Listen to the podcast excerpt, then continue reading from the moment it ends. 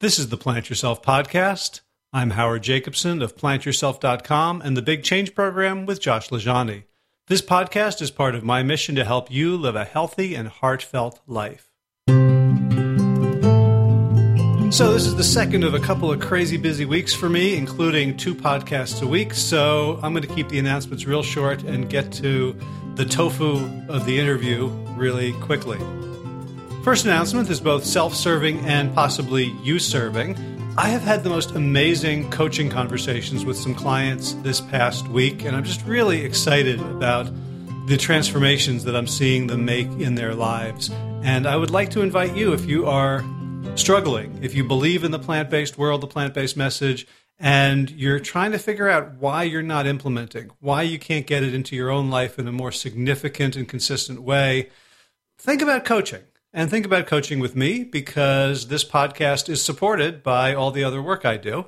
And if you want to find out more about that, go to plant yourself dot com slash laser, L A S E R, because all the coaching I do is in short laser increments. We don't spend an hour at a time on the phone gazing into your navel and figuring out what your mother did to you when you were in utero and all that sort of thing. It's very actionable. It's outcome focused, and it could be a lot of fun. So again, plant yourself dot com slash laser if you would like to support yourself while you're supporting me and this show. All right, well, I'll be back at the end to remind you that you can also support the show on Patreon, become a patron and a sponsor of the show. But right now, let's get into today's episode. My guest, Ken Lander, I met at Plant Stock this past summer, and he's an impressive guy. We quickly got to talking about his career as a trial attorney and applying his insights into how the plant-based movement is succeeding and failing at winning hearts and minds, and how you have to not just sway a jury, whoever that may be, uh, with facts and arguments, but also with rhetoric and emotion. And so I wanted to get Ken on the podcast to talk about that. As it turns out, we didn't talk about that at all. We covered instead a much deeper conversation into Ken's motivation, into his faith, and and really the the the basis of it is the transformation that he went through in a remarkably quick period of time. You'll see if you go to the show notes for today's episode, which is plant yourself dot com slash two thirty-three, a couple of side-by-side before and after photos of Ken. The first one, he's four hundred thirty pounds on December sixteenth, twenty sixteen. And then six months later, he is down to three hundred two pounds. And the last time I asked him about it, it was eight months, and he was down one hundred thirty-eight pounds and is preparing to run his first five K. The weight loss is the visual star of the story, but the health is the real star. When Ken disembarked from a plane on that December sixteenth, he lost his breath, stumbled, couldn't make the baggage claim, went to the emergency room, and they discovered a very sick heart, a ninety percent blockage in the left descending artery, and severely compromised ejection fraction, which is how cardiologists talk about heart efficiency. I won't spoil it by telling you that Ken took action and got better, which he did, but we'll let uh, Ken tell the story in his own very charming and powerful words. So without further ado, Ken Lander, welcome to the Plant Yourself podcast. Hey, it's great to be here. So I met you a couple of weeks ago now at up at Plant Stock, and you had an amazing story of transformation, and it's one that you are you are still in the thick of. Um, so why don't we why don't we start there? Can you just sort of tell us, uh, you know, the, the the quick version of, you know, bef- bef- let's say before you discovered the plant-based world, where had you gotten to, and uh, how bad was it? Well, I mean, I was, uh, you know, I, I was uh, basically a poster child of Western illness. I mean, and and didn't know it yet. I mean, I had been um, a trial lawyer in Atlanta for years, and then decided to move to Costa Rica and and not be a lawyer anymore, and And, um, you know, one thing that I never got around was, was eating and my weight. And, uh, I tend, I've been successful in, you know, a great part of my life, you know, my, my career, my, my, my, my my business life was great. Um, my ability to communicate with people was great. Everything was great, except, you know, December sixteenth, two thousand sixteen, I'm getting off an airplane. I weigh four hundred thirty pounds, and uh, and left the airplane and, and found myself losing breath and not being able to get to baggage claim without stopping seven times in a little small airport in Central America. And I went to the emergency room, and there began the journey of my plant-based life, because what happened was is that I um, I got home after going to the emergency room and realizing that I had a very sick heart, and um, Googled um, on Amazon, well, through Amazon, checked for uh, books on heart disease and diet. And there are two hundred forty-seven, by the way, at least last time I checked. And one of those books was a Doctor Caldwell Esselstyn, and um, uh, Prevent and Reverse Heart Disease. I thought that was a pretty cool title. Seemed to be appropriate. I bought it that morning at five in the morning. I read it between six and ten. It talked about plant-based health and how it could turn my health around. And that lunch that morning at eleven o'clock, I told my wife I was going to start eating plant-based diet. And that's how it all began. Later found out that um, that I had uh, my left ascending artery was ninety percent blocked. Um, I had to have stents. I had to go through that whole process. But during this whole time, I began to eat plant-based and very religiously, just like uh, Doctor Esselstyn talks about in his book. Um, I began to eat nine to ten cups of green leafy vegetables a day, um, in addition to my other foods that were all plant-based, no meats at all, no dairy, no oil, um, no sugar, uh, very, very little salt. And as a result of that, Uh, long story short, um, I end up May fourteenth on a on a a bed in in, in a hospital in Clínica Bíblica with my um, cardiologist, the same one that had received me in the hospital, checking my heart, and he grabs my arm. He says, "I can't believe it, Ken. You have a new heart. I just hmm. can't believe it." And that was May fourteenth of this May year, of twenty seventeen. This year, that's right. So less than five months. And my heart had shrunk by fifty percent, the abnormality. Um, my ejection fraction had gone up uh, by eighty-six percent, which means my heart was pumping eighty-six percent better than it was before. And I am now today, nine months later, um, walking, running a five K in less than forty minutes. Um, it's an amazing transformation. Okay, so there's a lot to unpack there. Yeah. So you're right. And what, you know, one of the first things that always interests me is you're not the first person to go to the E R after suffering an event like that and discovering a dire diagnosis. And right. Yet you're one of a very select few who wants to do something, you know, who even Googles, let's say, you know, who doesn't, because their doctor is going to tell you what to do. Right. So did your, so let's, let's start there. Did your doctors tell you what it was, what to do, and what, how it was going to be, and you know, and if so, did you listen? Obviously, obviously, you you wanted something else. Well, you know, I no, they didn't. They basically, they basically told me my my heart was enlarged. They told me to come back the next week um, and have all these tests, and they were putting me in the fifty-year-old fat man box, which is not unreasonable to put me in the fifty-year-old fat man box because I was almost fifty years old and I was extremely overweight, um, and uh, and all the things that come from that. But you know, I I I sat on the front porch that morning and you know said a little prayer and said, "Hey, you know, what do you want me to know?" And basically, what came to me was, you know, maybe you should work on your diet. Maybe you should really put that part of your life out there, and it really became a kind of a moment of hypocrisy. It's like, you know, how, how is it possible that I could believe that I could exist as a human being on this planet at four hundred thirty pounds and not have health issues as a result of the diet I was eating before? And so that was what led me to to to to look for heart disease and diet, and and led me to this book. Now, the crazy thing is, this is crazy. Is that that was at that was on December sixth, December seventeenth in the morning at five in the morning. Two days later, May nineteenth, I'm in a meeting. You mean December? December nineteenth. December, yeah. Two days later.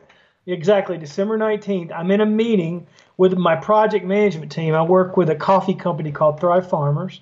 And we were sitting there talking, having our normal Monday meeting. And I said, by the way, I've, start, I've started a, a, um, I've started a, uh, uh, a plant-based diet.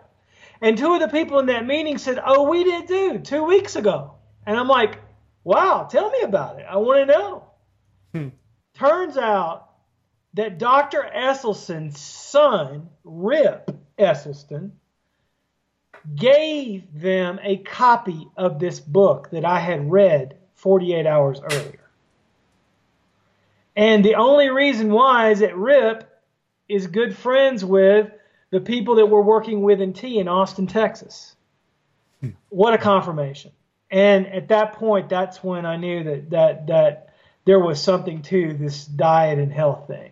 And and uh, I, I haven't gone back. I have to tell you, Howard, I literally since December seventeenth of two thousand sixteen, I have not violated the diet, not once, not one time, not one time. So when you look back on your life, um, would you have been, would you have predicted that about knowing yourself, that when you make a decision, you will stick with it one hundred percent? Was was that a surprise to you, or was that just how you are? No, no. I mean, I was I was that way with trial law. I was that way with my work, um, but I certainly wasn't that way with um, my own personal health. No, I wasn't. I mean, it is truly um, unexplainable, other than miraculous, that I actually had the forewith. The, the the the was was strong enough to actually take this on until I you know and the thing was is that because it was and really what it boils down to was is I was I was lying to myself. I, I mean you know and that is that's exactly what was going on. I mean I was lying to myself that that that the way I was eating wasn't going to affect my life when I'm I'm literally you know a fifty-four waist, and those pants were tight, by the way. I mean, so, I mean, you know, it's amazing the capacity we have as human beings to tell ourselves things that aren't true and and, and, and believe them. So, so how, did, how did you um, get to be eating the way you had been eating prior to your uh, your emergency room visit? I mean, I, I hear an accent. It doesn't sound Costa Rican. I'm imagining sort of South or American South or Midwest. American South. So I, I come, I come, I was talking to my best friend today. We have a call every week. And I was like, you know, I couldn't have come from a worse place of eating than anywhere else in the United States other than the American South. And I grew up in the worst place of it all because my mom grew up in Texas. And she didn't just grow up in Texas. She grew up in Southeast Texas, right down now by the Mexican border. So I grew up with pretty much every bad type of food you could eat, every wonderful food that we all think about as comfort foods um, before we begin to live the plant-based lifestyle, um, I ate them. Fried chicken, you know, here in Costa Rica, fried pork rinds, you name it, fried, fried, fried, fried, fried. Everything was fried and a lot, and and most of it was meat every single day. And um, and so for me to make that transformational shift, And, and, and, you know, it, it was definitely medically motivated. It was, it was like, you know, I finally woke up and said, I can't keep lying to myself. Either I'm going to change or I'm not going to change. And that's where it got to be. That was the point. And I, so I grew up with on the worst, worst types of food you possibly could grow up on in excess. I was an only child who my mom put me on a pedestal, and she rewarded me. I was a celebratory eater, so I love to eat because I love to celebrate with people. And you came to my house, you know, you had the mac and cheese, and the mac and cheese was full of like two and a half pounds of cheese. I mean, you know, the more cheese, the more love, the more. I mean, it was just, it was just on top of, uh, on top of, on top of, on top of, over the top eating. Mm. That's what I was doing. So, were you a, a heavy kid? I was. I was a heavy kid. Pretty much I only got to my fighting weight of like one ninety, two hundred pounds around uh, college time. And I was The one thing that did save me was is that throughout my life, regardless of my weight, I was a, I was an exerciser. I was someone who that, that tried to be, keep active and move and had lots of energy. So on the inside, I already had developed a lot of discipline around those kinds of things, and that's helped a lot in the last nine months for sure. Mm. So you're a, a celebratory eater. You grew up on all these extremely hyperpalatable comfort foods. Mm-hmm. You're four hundred thirty pounds on December sixteenth. Had you tried anything before that? Had you tried any of the, the, the diets and things? Oh, yeah, yeah. I, I, I'm, I'm quite sure I've tried them all in some version. It may not be the book that was read, but, you know, um, I, I, you know, I had tried the Atkins diet. I had tried, you know, low calorie. I had tried um, the closest thing I ever got to getting close to it was the idea of eating um, um, eating for health um, was trying a diet that that um, focused on the root cause of health, which was was you know cellular health. And so I had been I had gone to a place where I was eating a lot less meats for a while, and I was losing weight. And you know, one thing I've learned through this process is, is that people like me, moderation does not work. I mean, moderation does not work. It's like you either eat meat or you don't eat meat. And I still have all of my friends saying, well, can't you eat just a little fish? You can't eat a little. What are you going to do when you get down to your fighting weight of one hundred ninety pounds? You're going to eat a little fish. And the answer is categorically, no, I am not going to. Because I have finally found out that that is the one thing that I can't handle.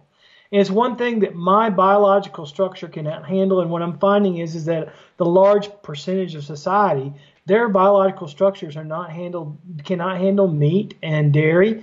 And, you know, I feel better because I'm not full of inflammation all the time. I, I you know, this, this plant-based lifestyle has put me in a place where I'm not fighting something that I'm putting in my body every day. And so It, you know, I, I think who said it? I don't. I forgot one of the greats that said it, one of the founders. But I think I'm sure uh, Doctor Esselstyn has said it too. The reason you begin, and I know Rip said it. The reason why this this diet works so well is because every day you actually feel better. It's not just the weight. It's you actually feel better. You feel energized. You feel focused. You feel. Um, uh, you don't feel achy all the time. Things are starting to work better. You're starting to get perceivably better health, and your body's telling you can do more because you're feeling more healthy. Right. So did you have that feeling to some extent when you were doing the cellular health diet? Yeah. So what yeah. happened there? Why, why, why did you find that wasn't sustainable? Um, I think it's because ultimately a little of something became a lot of something again for me. And so the idea that there was an exception to the rule became the rule itself. And so, you know, Sunday, you know, I'm not going to eat, I'm not going to eat uh, greasy foods during the week, but on Sunday we have a big party and we cook a pig and we're doing all these things and we're having a big party and stuff like that. And, you know, I don't eat just a little bit of the pig. I eat a lot of it. And then after a while, one, two days of the week happen, and then three days of the week. And then, as we all do as human beings, we, we, we lose our north, and as a result of that, we begin to eat badly again. Yeah, I'm, I'm starting to really respect this idea that the only way moderation works for the vast majority of us is if it's imposed externally. So, you know, our, our paleo ancestors ate some meat, but they would have eaten as much meat as they could have gotten their hands on. They were just limited by their environments and their tools and their circumstances.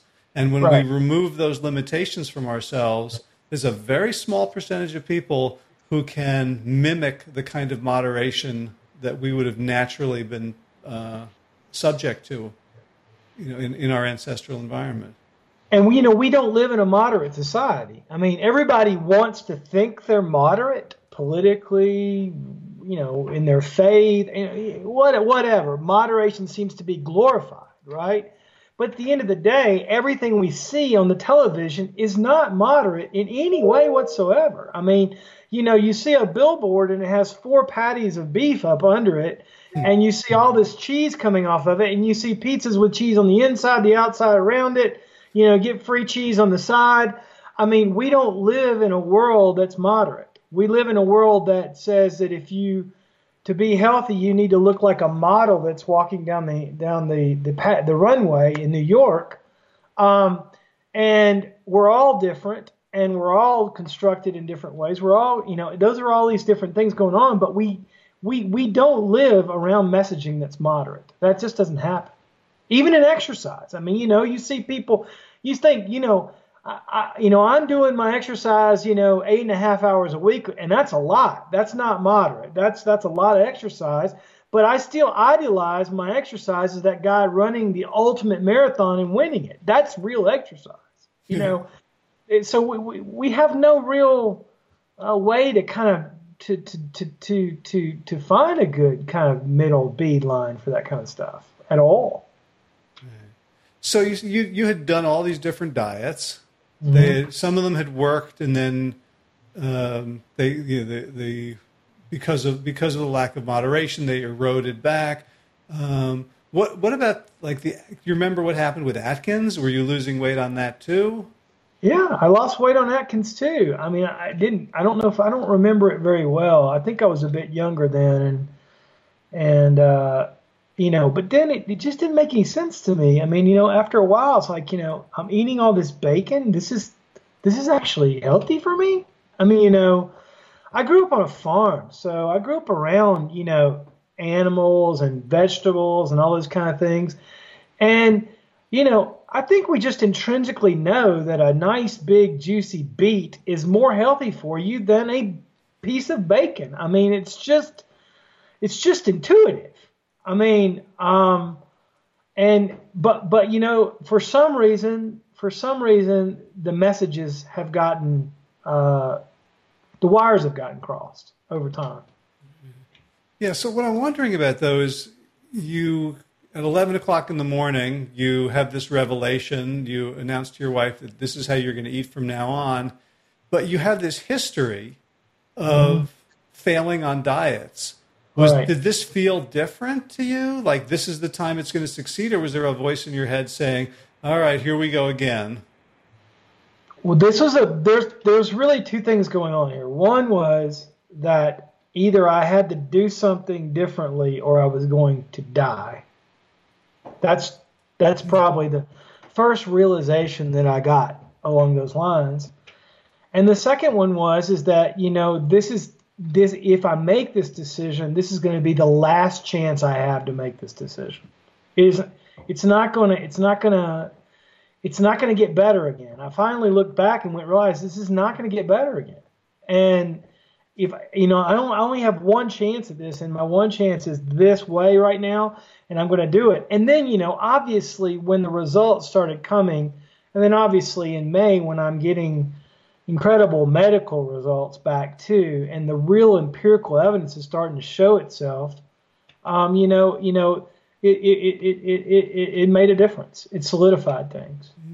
I'm not saying it wasn't hard. It was definitely hard. Well, let's let's talk about how hard it was, right? So your your first day, you're you're probably still, you know, addicted, what however that however we want to understand that word, to the experiences and the tastes and the chemical rushes that you get. What what were the first few days like, and how did you deal with the hard? I think it. I think the first days didn't weren't as hard as maybe the next the first two months.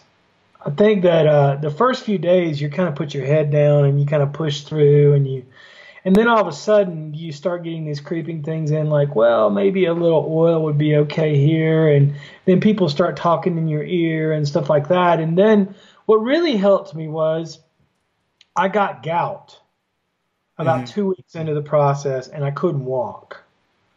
Wait, and, so so like early January, two weeks after committing to this, you get an incredibly painful condition. Had you had it before? First time ever. First time ever. So how do you not say, well, clearly this doesn't work? How do how do you how do you hashtag well, maintain your confidence? You know, in the background, there's there's there's also my conversation with with with God going on. I mean, you know, I felt I felt very. I'm a man of faith. I felt that I felt that I was being shown some things that I think were miraculous things. I think that I was being shook, if you will, and saying, "Here are tools. Look, Ken. Here are tools. You know, I, these are these are things that that that are are." are good for you, that have been created, that are good for you, and just stay the course." And that's what I got from it. Stay the course. And I did, I stayed the course. And then I, then it was like another thing hit me. So I go, then two weeks after that, I have to go to the hospital for all the tests. Once they calmed me down and they got me kind of stable, they want to do all these tests. And I go in and I realize that not only did I have an enlarged heart, my left ascending artery was ninety percent blocked. And so I was, it was yet another injection of reality that I was literally within thirty days of a heart attack. I mean, easily within that amount of time. And at that point, my cardiologist was already talking to me about having to put in a pacemaker because I had all these weird electrical things going on with my heart too. And then, so then I, you know, so then my resolve is in, okay, well, I'm going to keep pushing forward. And then February ninth, so that was about six weeks after the emergency room, out of nowhere, I get an email from Ann Esselstyn, Doctor Esselstyn's wife, huh. and says, "Doctor Esselstyn would like to talk with you." And so here's the doctor that I'd read his book six weeks earlier. And so I'm getting an email, and I pick up the phone and I call him. And he gives me yet another gr- amazing pep talk about how, why I keep pushing this course. How did he know to get in touch with you? His son, Rip, through business connections that we had. and uh, I, because Rip's very good friend that he did triathlons with and was also a rower, um, John Cullycutt, worked with S and T. And so... It's just, it's just, I mean, you can't explain all of the coincidences. They don't, they don't add up. Um, but from my personal walk, I can tell you, I was getting a loud and clear message that this is what you need to do. And I was also understanding very clearly that the things that I were do, that I was doing now habitually were affecting my, my body dramatically. I mean, they were, They were changing my body. So through this whole time between February and May, I'm going through cardiac physical therapy. And so I'm getting this reinforcement because I'm going three days a week, and I'm getting a doctor who's putting hooking me up to all these machines, you know, all the electrical machines, having me exercise, saying, "I can't explain. Wow, you're doing really wow, you're doing really well." By the end, he's writing a letter to my cardiologist saying, "This guy is is exercising like a strong fifty-year-old. Hmm. You know, don't we, and so then, you know, May comes and I get a, a cardiologist telling me that my heart is shrunk by fifty percent, the, the, the abnormality, that my ejection fraction's gone up, and that, you know, he can't explain medically how I'm exercising at the level I'm exercising at. So did you try to explain to them what you were doing? Did they did they ask? Did they, did oh, they just... he asked. Oh, yeah? He pulled me down the hall and he said, "Well, you need to wait for me for forty minutes. And I thought it was bad news. And he grabbed my arm and he goes, "No, no, no, Ken, you don't understand. You have a, a completely different heart than you had four months ago.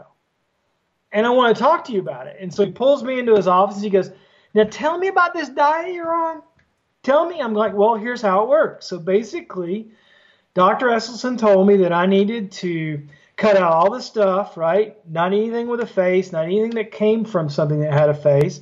And he wants me to eat nine to ten cups of green leafy vegetables a day, which I have been doing.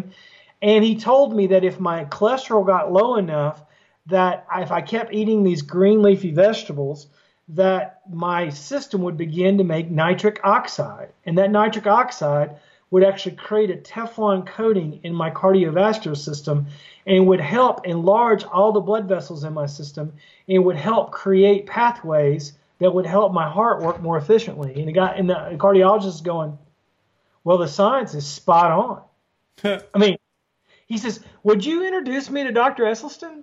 Because I think it'd be great for him to come down and talk to the, the cardiologist in Costa Rica, which haven't worked that out yet, but I'm hoping we will. But um, he said, you know what, Ken, I don't know how to explain it, but I'll tell you this. I was supposed to put a pacemaker in you today.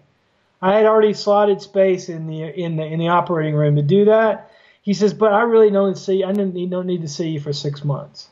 Hmm. And that was the end of the meeting. Unbelievable. So at this, um, we have these different milestones. You got the gout two weeks in, then you find out two weeks later that your artery is blocked, and two weeks after that you get a uh, an email from Ann, and then you have your uh, the May. What was the weight loss like during this time? Because for most people, the weight loss is the thing they can see. They don't need a blood test or a stress test, or they, right? It's not it's not something that the medical you know system has to go into your black box and. and extract. So right. at, at, at, at gout, two weeks in, had you lost weight when you had yeah. your test? So yeah, how did that, so how did that I lost look? About fifty pounds, maybe forty-five pounds before the uh, visit to the hospital after the E R in that month. And they think that probably had, maybe twenty of that was water. But, but then, then it just steadily has gone down, down, down. So I've lost, uh, well, I haven't weighed in the last three weeks. I haven't weighed in. Um, but um, next week I'll weigh in. It'll be a month. But as of the last weigh-in, which was August sixteenth, which was exactly eight months from the E R, I'd lost one hundred thirty-eight pounds. So one hundred thirty-eight pounds in eight months? Yeah. Get my calculator. It's like four pounds a week. If we calculate. Yeah, it looks like seventeen and a quarter pounds a month. Yeah, that's it. That's it. So that's more than a, that's more than half a pound a day consistently. Right, right. So and I, the thing about it is, I've gone back every single time I weigh. I go back to the very scale in the emergency room in the same hospital. In San Jose, that's three and a half miles from three and a half hours from me to weigh on that same scale, because two things: I go there because it's the same scale, but second of all, I go back there and it makes me realize what a miracle it is how far I've come in the months that I've been going to that scale. Mm. And, and, and you're al you're also representing publicly, right? You're right. Not just doing it in the privacy of your own bathroom. No, no, no. I'm everything, and I send my doctors a report every, I'm not every week now, because when I weigh in, I'll send them a report. But that report has all of my exercise for the week. It has all of my nutrition stats for the for the time for, of the report. Um, I put everything in um, MyFitnessPal, which is the Under Armour um, application, and it tells me how much grams of saturated fat I'm eating, unsaturated fat, all all of the different parameters on nutrition. Um, how many minutes and types of exercise, you know, max rates, average heart rates, inclinations, climb, distances, all of that stuff. So I have a pretty much a complete digital record of this whole process from the beginning. So I'm imagining that someone's listening to this and saying, well, good, goody for Ken, but I don't have right. that kind of time. Right. Right. It, it sounds a little bit like you've just taken on a second job. Did it feel like that? Did... Oh. Yeah, I mean, it, I've literally taken eight and a half hours of my day, of my week, and put it into exercise. But what I tell people, and what, you know, look, I, I was that guy nine months ago. I was that guy walking down the street that everybody kind of turned their head going, he's going to keel over any minute, right? Mm. And, and, I, and I tell whoever's listening this, right, you know, first of all, I love you as a person, right? And I'm not preaching to you because I've been there, right? But in love, I can tell you this, that if you truly believe that you don't have time to take control of this part of your life, then, then you're telling yourself a lie. You literally are telling yourself a lie, because at the end of the day, other than our faith, we don't have anything else more important than our physical health in this world. And and if we don't have our physical health, we can't love the people that we're ch we're called to love. We can't do the work we're called to work. We can't We can't do the things that we need to do in life if we don't have our physical health. And if someone is walking up to you and saying, hey, there is a way for you to make a change in your life, then you probably should put everything down and start reevaluating. Well, maybe I should be exercising eight hours a week, and maybe I should not be eating meat and dairy and oil right now. You know, these are the kinds of things that we have to make decisions on, but we're told by society that we can't do them. And that is a lie. Right. Well, you mentioned the word uh, hypocrisy earlier, and the way you're framing it, for me, it, it sounds like you kind of went from idolatry to monotheism. Like, you, you, you know what I'm saying? It's a very interesting way to put it. Um, I can tell you that I can tell you that from my vernacular, that's the one thing I wasn't willing to give God was my was my weight issue. And I did. And I finally gave it to him. And I'm not trying to say, hey, you know, that's great, Ken, whatever, you did that, right? Well, you can believe it or not, but go look at the picture of me on December sixteenth and look at a picture of me now. And you're going to say something happened, and I'm telling you how it happened for me, right? But what I'm saying at the end of the day, I think what you're saying is is quite true. I think that, that you know, I'll tell you this. Basically, I feel like there are three big lies, okay? The first one is a public lie. The first one is, is that the food industry tells us that it's okay to eat these foods, right? And you can look at any of the documentaries that are out there now, What the Health or Forks Over Knives, all of those different ones that tell the story of basically people trying to justify that these foods are good for you. And that is just not true, okay?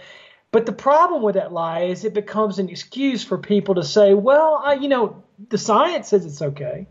And then you got great people like Esselstyn, Ornish, Hans Deal, I mean, Greger, Neil Barnhart, all these great people that you can read, Michael Clapper, all these people that are out there doing some great real science on this stuff.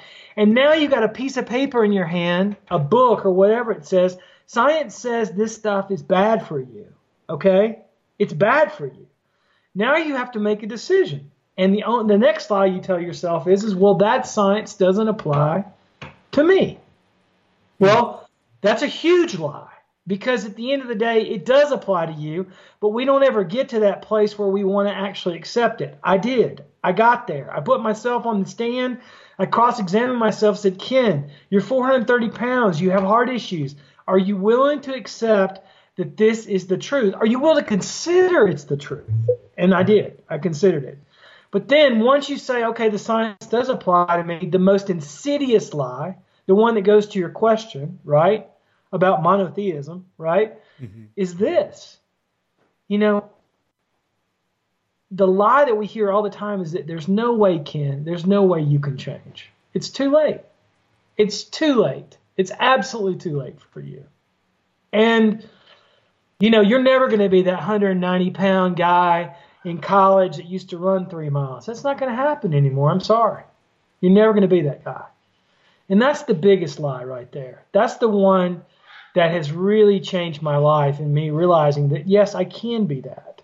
And and doing that is a witness to other people of what I believe. It's a witness to my family that I care about them, right? It's a witness to the people around me that, that I care about them because I'm willing to make a change. And it certainly is impacting other people's lives. Because now they can't share in that lie with me. Because if Ken can do it, anyone can do it. Trust me, a redneck Southern boy from Atlanta, Georgia, who thought fried chicken was the best thing since sliced bread, to go from that and four hundred thirty pounds to today, two hundred ninety pounds in in in less than eight months, right? And and feel good and know that I can do it. Then anyone can do it, Howard. Anyone can do it. I hear that so often from from people who, who have shared your trajectory, from from Josh LaJaunie, Tim Kaufman, yeah. Adam Sudd, and and yet people don't believe you. Right. That's the that's what you're saying the polytheism is. There's so many things out there to believe.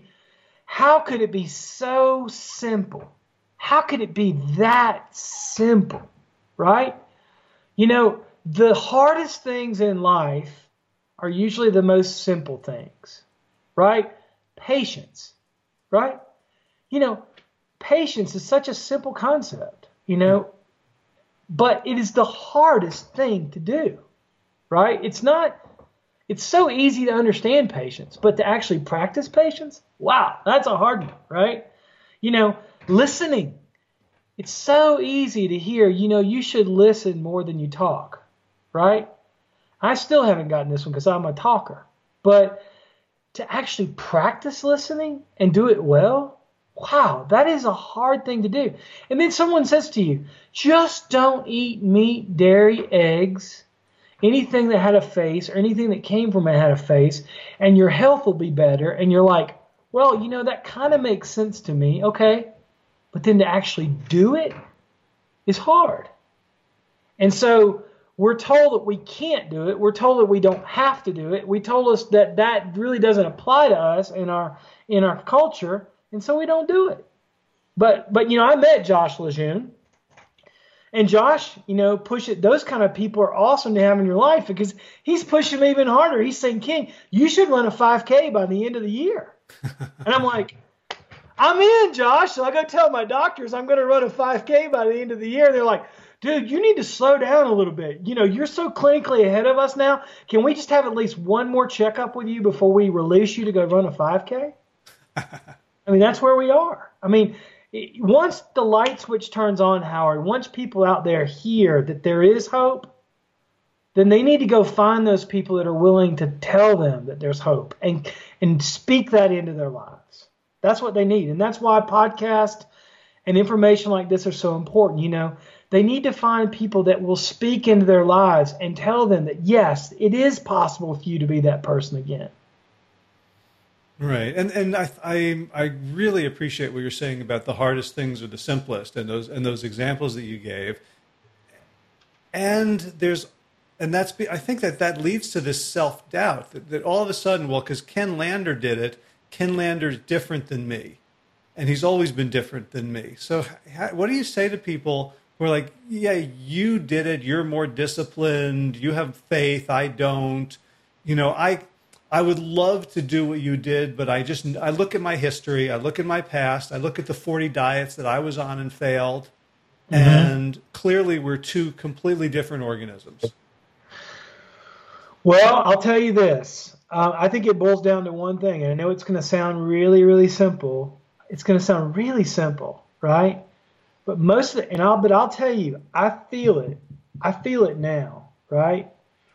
That, you know, my physical outer appearance had a lot to do with the fact that I wasn't willing to love myself in the way that I know I can be loved.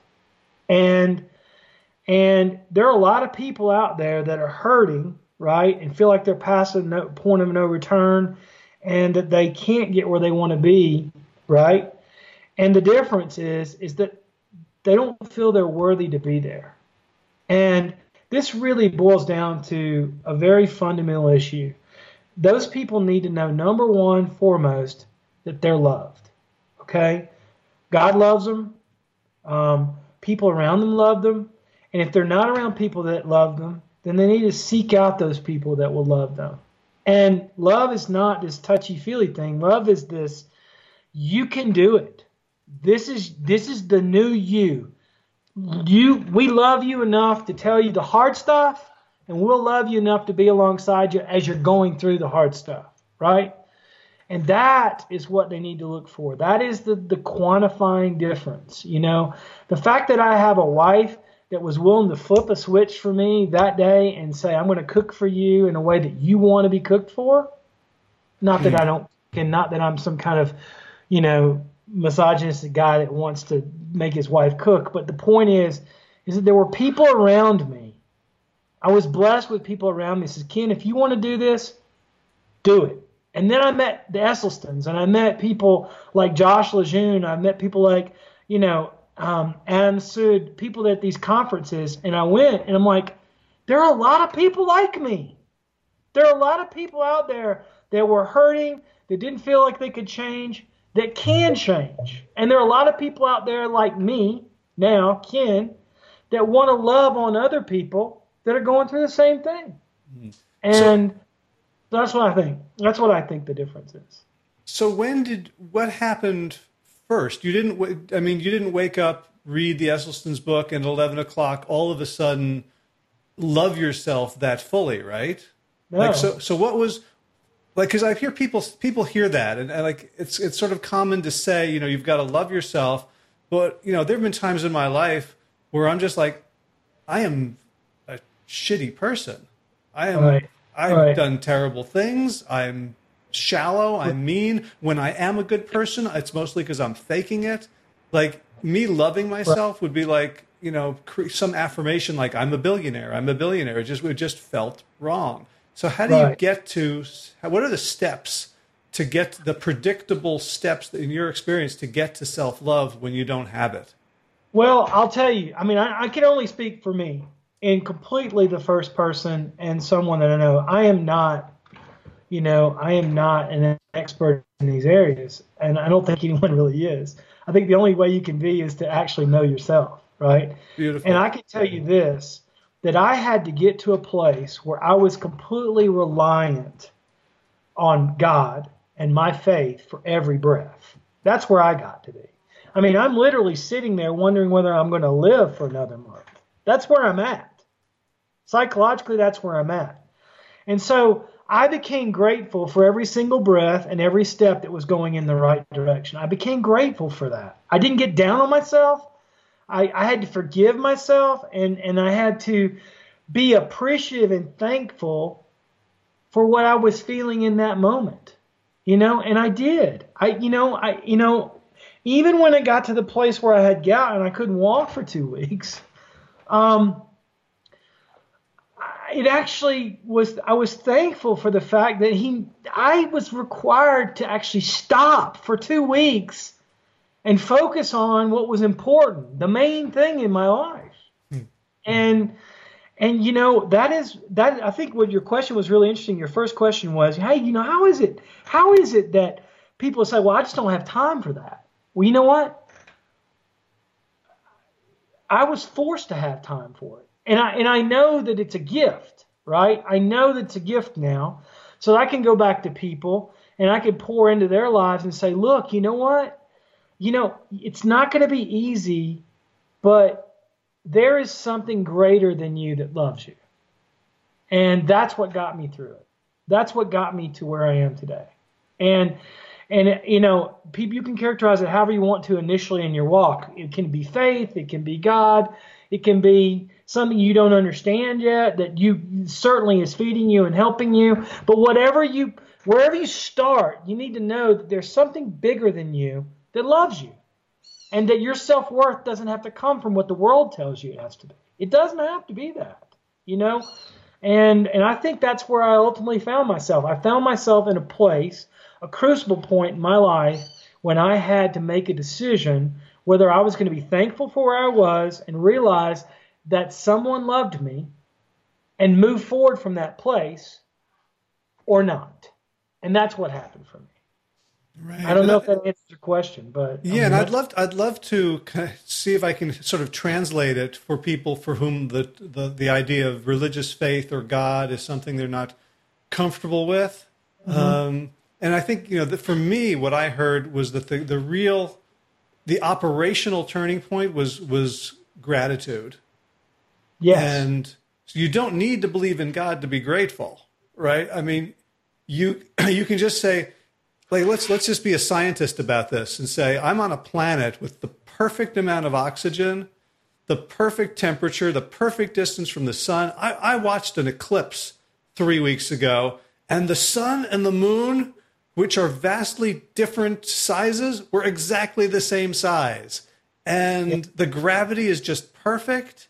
And, like, wow, what? I kind of won some sort of jackpot, and I have, you know, arms and legs and like what, whatever you don't have, it's far outweighed by what you do. And just the, just moving into that kind of gratitude puts everything in a different sort of context. And I, so I, I love that you described the things that, you know, someone else would look at you and say, well, those were the low points of your life. And those are the things, it sounds like, you're most grateful for. I am eternally grateful for the coincidences, however you want to define them, of ending up in an E R and within twenty-four hours finding a book that introduces me to the plant-based world in a way that I've never seen it before.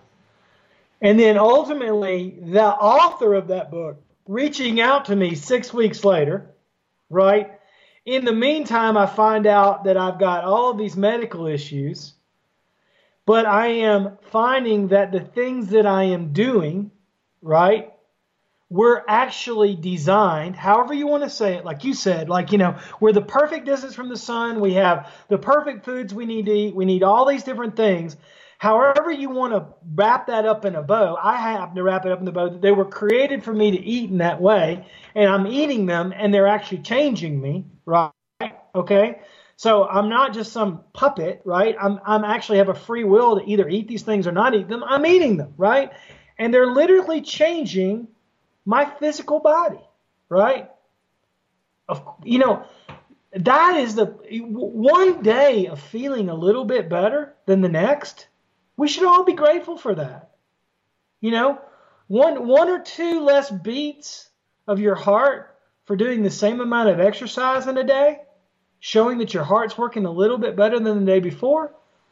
We should be grateful for that. We should, we should, we should be grateful in that, in that increase in in blessing that we received that day from what from from that per, particular thing that happens to us. And then we should be grateful. We should take time to stop and say, wow, look at all the things that I have to be grateful for that got me to where I am right now. You know, and and we don't do that. We just don't do that. Our society is not driven to make us be grateful. They're ma- it is driven to make us complain about things we don't have. And that is a bad place to be. Well, yeah, and to me, that's when I see people who call themselves religious, and that's their M O. To to me, it's like if if you believe in a beneficent universe, whether that's, you know, and, and people who believe in God, typically like, this is all created for me. So mm-hmm. if you believe the universe wants you to be happy, and you then, whatever you get, you don't look happy about... Like the universe, to my mind, would go, oh, well, you know, Ken doesn't appreciate this, so I'll stop giving it to him. But you know, the interesting thing is I find that every time that I'm ungrateful and then I, I make that turn, right, and I come back around and I go, you know what? I was wrong there. I should have been grateful in that point. Thank you for that. Mm. You know what? The blessings come again. They come again, and they come again, and they come again, and they come again. But I think what the world tries to tell us is that, you know, you're inherently going to go in the wrong direction, and there's nothing you can do about it. And I would say that is an absolute lie, right? That if I'm grateful for where I am right now and I look forward to another day and I look forward to blessings coming the next day because I am really, really, really trying to be grateful for what I have right now, that feeds on itself and creates a, the right circle, right? But everything in the world tells us we shouldn't. I mean, you know, and think about it. Well, I don't even watch T V anymore because you watch T V and I don't have that car and I don't have this and I don't have that and I don't have that body. And I'm never going to have that. I'm not going to have that. Look at that. I'm not going to have, you know, but we never sit and take time to just sit down and write down all the things that we're grateful for. I mean, you know, you know, the fact that my dog walks up right now and, and tugs on my arm and says, hey, I love you because you're here. And, you know, we should be grateful for that. I mean, the fact that we're actually having this conversation right now, we have the ability to actually hear what we're talking about. Some people don't even have that, right? We should be grateful for that, but we're not. And so, you know, I, I, we kind of got uh, a little bit more um, uh, in the metaphysical, but I think that there's a lot to this. I think that I think that there is a lot to how we see ourselves and whether we can actually make these changes. Yeah, and well, um, and, and, I, and I, one of the reasons I love where you went with this with gratitude is that to me that's very easy to operationalize. In you know you can't you, you know if I tell you okay the the trick is believe in God, there's a lot of people who don't know what to do with that. If I tell right. you the trick is love yourself, there's a lot of people who don't know what to do with that. But if, if I say the trick is find three things today that you're grateful for, I don't think anyone's so far gone that they can't start there. And that's like maybe right. like, you know, that's your A B C on the road to full literacy. You know what's really cool too, Howard? If you think about it, you could sit down and roadmap your life. Say, say you're fifty years old and go back each decade and try to remember five things you were grateful for in that decade. You'll realize that those things were there, and you start realizing how they all connect to get you to this one point where you are right now, where you're going, wow, a lot of really incredible things have happened in my life. And then the real question becomes, you know, why did those things happen? Is it, could it be because it's bringing me to a place where I need to be more grateful now so I can move forward with my life? I mean, there, there's just, there's just so many ways to look at it, but I think you're right. It's, it's easy to sit down and be thankful for three things right now. I mean, you know, it, it, it's just, it is, there, there are. I, look, I travel through all Latin America and, and a lot of places in the third world, and I see a lot of, I live in a place where the average income of a person is probably three, four hundred dollars a month. But you know what? These people are still grateful for what they have. They live on less than, than, you know, you and I would think about maybe having a nice meal somewhere. And, and, and, and they're still grateful. So wherever we are in life, we can be grateful for what we have. Right. It reminds, it reminds me of a, a concept that I first heard from Joseph Campbell, the, the mythologist. It was a Latin phrase called amor fati, which means lo- love of one's fate. And there were times in my life where I just felt very, very dark. And that that phrase was sort of a mantra for me that, okay, you know, whatever this thing is that just happened to me, how can I love it? You know, how how is it helping me grow? And it's a really hard thing. And there there have been plenty of times where I just, I would think the words and then resent having to go there. Like, no, I just, I don't want to. But, you know, at a certain point you get beat down enough, you know, you're, you're, you're on your knees far enough that there's no other option, either, either to give up or embrace. Yeah. And, you know, and I, in my vernacular, it's like, you know, when you get to that place, the only place you can do is look up. Mm-hmm. And there is always the opportunity. There is always the hope, right, that you can move forward. There's always that hope. And and what I would what I would say at the end of all this is the fact that don't buy into the lie that you can't move from where you are now to the next day, because you can. You can. And if you're not around people that are telling you that, then you need to be around people that are telling you that, whether that be a church or a synagogue or whatever it is. It doesn't matter. You know, whatever community it is, you need to be around people that can show you that there there is something greater than you that loves you, and you need to be grateful for that. And and I think that's where I got in my life. I think that's where I got in my life. And and and you know, it's so funny. It's crazy when you think about it. It's all about eating plants, and and I've lost weight as a result of it, and I've gained a lot of my health back, and I keep gaining health back. But you know, it always comes back to the very it always comes back to the things that aren't about the plants and all about the health. They're about the things that really motivate us: gratitude, love, you know, um, being a part of a community, feeling like you have a purpose. All of those things are the things that really change who we are, and the other things are just kind of manifestations of that. And and I just happened to find out that eating plants is a great way to begin that process, you know, in a new way. Right. And the irony is, for so many people, eating plants is the first step to getting to those core values that then allow everything else to manifest. I know a lot of people who eat plants but who don't change their insides. And after a while, they revert back to wherever they were. They were like, it's like a, a rubber band just returning right. to its shape. That's right. I mean, you, you, yes, exactly. It's like a mirror. We're saying the same thing in a different way, and I think you're exactly right. And the plant, you know, it doesn't matter where it starts. Um, it happened to be that finally I had uh, an epiphany moment when I realized that eating plants was going to be key for me, spiritually, emotionally, and physically.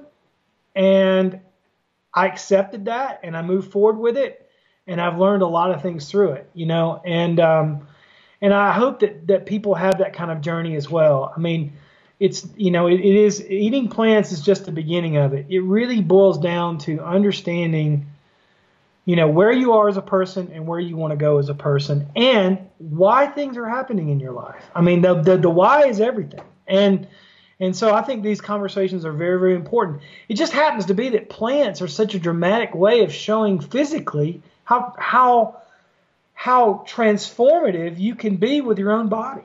I mean, just by doing something so simple as not eating meat and dairy and eggs anymore. I mean, it's amazing. Mm-hmm. So I wanted to talk to you about um, your previous career as a lawyer, and I kind of feel like I don't now. I feel like you showed us how to do it rather than rather than intellectualizing it. Sure. Um, so may, at some point, I'd love to have you back on the show as a marketer to help us understand how we can spread the word, because you are incredibly effective at it, and you do have a lot of professional experience and understanding. But now I just want to come full circle and find out how you ended up on the stage at Plant Stock. Where where I met you. So so, Doctor Esselstyn um, and Rip, once they found out in May, I called Rip. I think I called Rip like two day a day after, on the way home maybe, after the emerg. I mean after this last physical, and saying, "Hey, look, my cardiologist can't explain why I am the way I am." And uh, he said, "Well, Ken, I'd really love for you to come and speak at Plant Stock." And, you know, here, you know, you have, you have to imagine what's going through my mind, right? I'm, I'm sitting there going, I just read this guy's book five months ago. And now I'm being invited to speak to a community that I have no idea existed until five months ago. Really? You know, and so what was I going to do? I said yes. I mean, what what are you going to do when you're faced with that kind of an invitation, when you're like, and so, you know, it became yet another waypoint for me, because I'm like, you know, what am I going to weigh when I get to Plant Stock? You know, I never I had any idea that I was going to weigh one hundred thirty-eight pounds less than I did when I read the book. And here I am on the stage at the farm of the guy who wrote the book that I read eight months earlier. And what a compelling story it is. And I was so funny. I was watching all these people. You know, one thing, Howard, was amazing as I was watching the faces of the people as I was communicating with them. And just to see the same desires and fears and joy and stress and all the things that I had been have been feeling for the last nine months in the faces of the seven hundred people around me, you know, and to realize, wow, I may have found a place for myself where I actually can use all of the gifts that God's given me in terms of advocacy and those kinds of things to really tell people that, you know, a really simple thing. I love you. There are people around you that love you, and what you're doing is good for you, and we want to see this for you. And and you know what? That message was received, Howard. I, you were there. I mean, it was truly received by everyone who was speaking on that stage. And um, and so it was a true gift for me personally to actually to be there and to and to receive that love from people and realize that that's what I want to give back. And so that's that's kind of why I was there. I know that's why I was there. It's beautiful. Yeah, yeah. Wow, I I I, I feel like I don't want to put muddy footprints on this. It feels like we've, we've reached a, uh, a really beautiful point. There's so much that I want to ask you about, but I, I do feel like I want to leave it for, for another time to get tactical. Um, sure.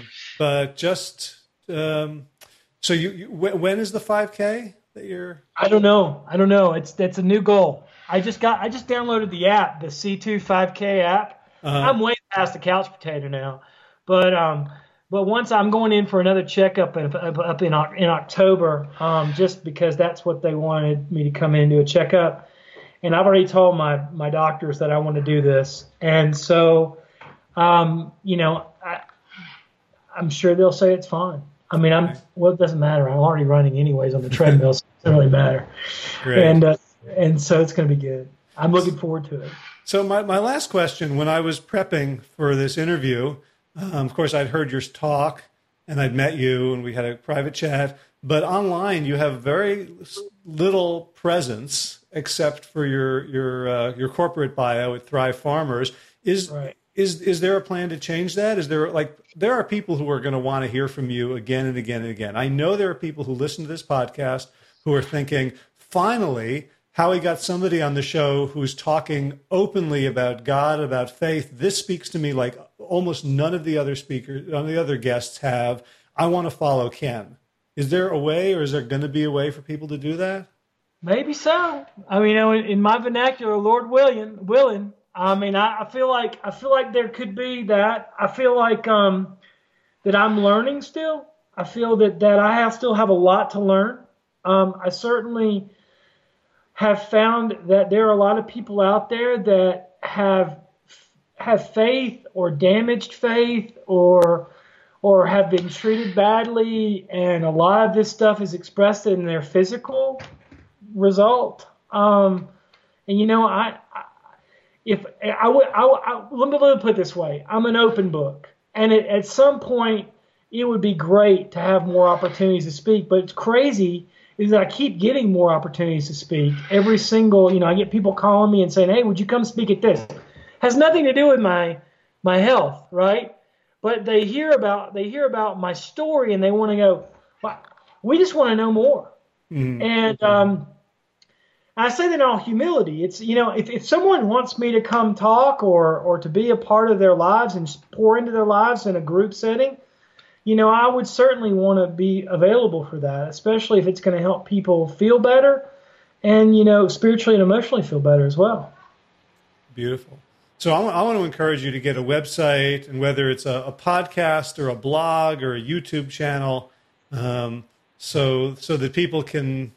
can have can get more of you, and uh, if you don't mind, I'm gonna I'm gonna ask people to uh, to email me or just comment below um, this this interview in the comment section if they would like that, if they would like to hear more from you digitally, because I, uh, I I can see you as as someone becoming a, a a huge media presence and not doing it for the reasons that lots of us do, for sort of adulation or money or fame, but but out of this burning desire to give back and to and to be a vessel for the love that has transformed you. So I'm I'm gonna I'm gonna see if I can get a a crowd of people to uh,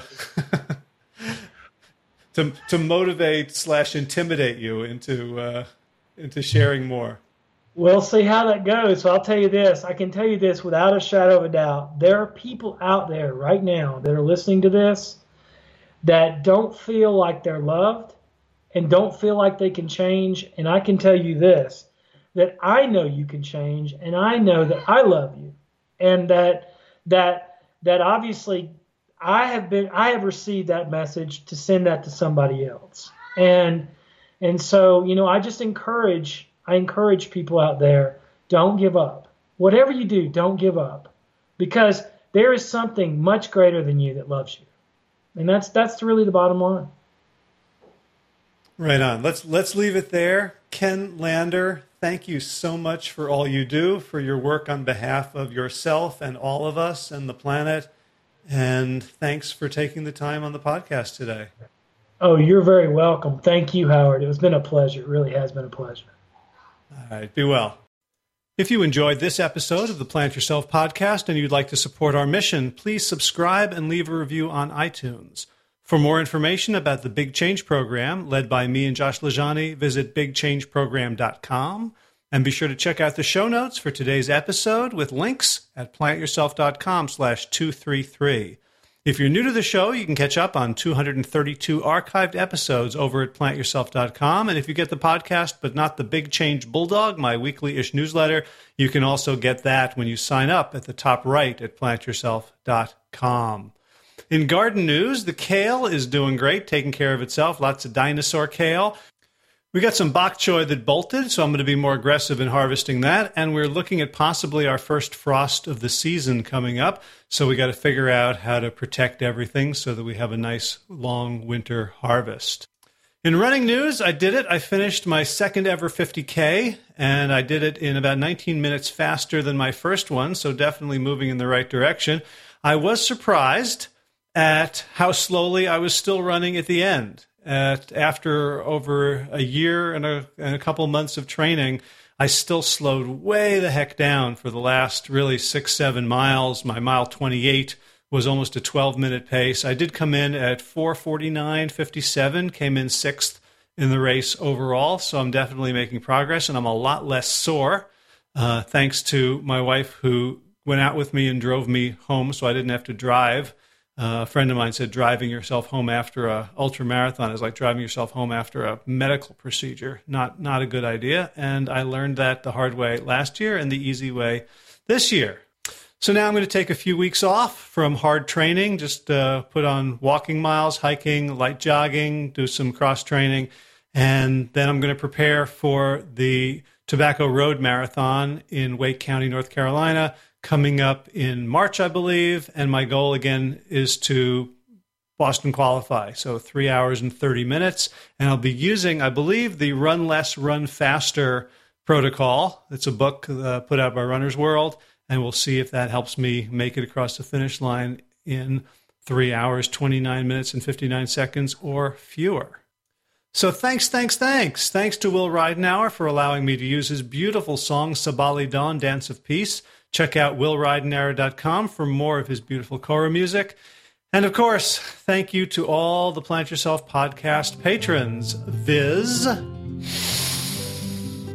Kim Harrison, Lynn McClellan, Anthony Disson, Brittany Porter, Dominic Mara, Barbara Whitney, Tammy Black, Amy Good, Amanda Hatherley, Mary Jane Wheeler, Ellen Kennelly, Melissa Cobb, Rachel Barons, Christine Nielsen, Tina Sharp, Tina Ahern, John Konosky, David Isaac, The Mysterious, Michelle X, Elizabeth Feldman, Victoria Dolan, Lenova, Leah Stoller, Alan Christensen, Colleen Peck, Michelle Andrew, Josina, Julianne Rollins, Stu Dolnick, Sarah Durkis, Rounds of Circus, Ellie Cameron, Wayne Pedersen, Leanne Peterson, Janet Selby, Claire Adams, Tom Franzik, Jeanette Bedham, Gil, Lissart, David Donahue, Blair Seibert, Dorona Vizov, Gio and Carolyn Argentati, Jody Friesner, Ruth Ann Funderburg, Misha Rose, and Michael Warbeck, the equally mysterious Tracy Z, Alicia Lemus, Rebecca Hughes, Val Linneman, Rhymes Cinnamon, Nick Harper, Stephanie Hall, Miss Martha Berger, Nicole Rance, Susan Ahmad, Molly Levine, the inscrutable Harry R., Susan Laverty, the Panda Vegan, Craig Kovic, Adam Scharf, Karen Burry, Heather Morgan, Ashley Corker, and Kelly Machia, Deanne Norton, Bonnie Lynch of Plant Happy Oregon, Sabine Kurtzals, Nigel Davies, Marion Blum, Teresa Copel, Shell Rutledge, Julian Watkins, Breed O'Connell, Brian Sheridan, Shannon Hirschman, Kate Rolls, Linda Ayad, and Julie Lang, for your generous support of the podcast. That's it for this episode, but not for this week. Look for another one, a very exciting episode coming out with Rob Greenfield of rob greenfield dot t v. You will be amazed